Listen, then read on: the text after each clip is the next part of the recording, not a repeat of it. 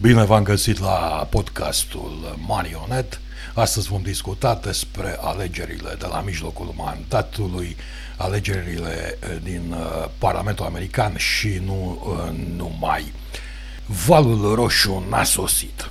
S-au încheiat aproape alegerile midterm americane. Pentru cei ce nu știu, ele se desfășoară la mijlocul mandatului președintelui. Sondajele de opinie anunțau un val roșu, un tsunami republican menit să măture uh, relele făcute de democrații. Să ne înțelegem, culoarea roșie reprezintă în lumea politică de peste ocean Partidul Republican doar că n-a fost să fie. Am văzut multe nasuri căzute și, uh, și mai multe fețe dezamăgite. Cea mai mare surpriză neplăcută, în opinia mea și nu numai a mea, a venit cu siguranță din statul Pennsylvania, unde un democrat pe nume John Vetterman a câștigat în fața candidatului republican dr. Mehmet Oz. Ce nu s-a spus în emisiune despre alegerile americane de pe la televiziune românești, tare bucuroasă de altfel că nu a existat o victorie convingătoare a republicanilor, e că John Fetterman e o legumă la propriu. Individul, un scelerat în opinia mea, date fiind politicile pe care le susține, a suferit un atac cerebral în urmă cu câteva luni de pe urma căruia nu s-a recuperat. Omul, cu o figură ușor lombroziană, nu deosebește stânga de dreapta și abia poate lega două vorbe. În plus, are o agendă politică teribilă – eliberarea din pușcăria criminalilor violenți, legalizarea heroinei și altele asemenea.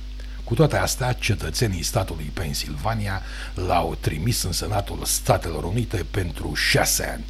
Federman a fost unul dintre cei mai slabi candidați din istoria alegerilor americane și totuși a câștigat. Se pare însă că republicanii au trimis în persoana doctorului Oz pe cineva și mai slab. Contrar așteptărilor republicanilor, în statul Pennsylvania a înclinat balanța legea avortului. 76% dintre alegători au spus că pe primul loc între problemele lor e avortul și la mare distanță inflația și rata mare a criminalității. Poate era mai bine ca instanța juridică supremă să se abțină până după alegeri de la răsturnarea legii Wade vs. Roe din 1973. Apoi se pare că există mânării în Arizona, un stat foarte important în economia alegerilor. Nevada și Arizona sunt două state mari care n-au reușit să numere toate voturile nici până acum. Asta în vreme ce în Florida sau în Pennsylvania, state foarte populate, numărătoarea s-a făcut în câteva ore.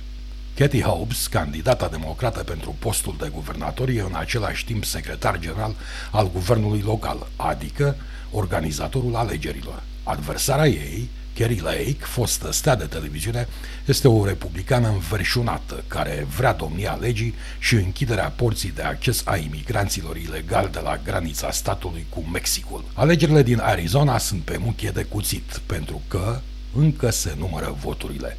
E ceva ciudat aici și personal mă tem de măsluire. Învingător detașat în alegeri, starul midterm, de fapt, este guvernatorul de Florida, Ron DeSantis – el l-a surclasat cu aproape 20% pe contracandidatul democrat, ceea ce îl face să devină noua stea republicană.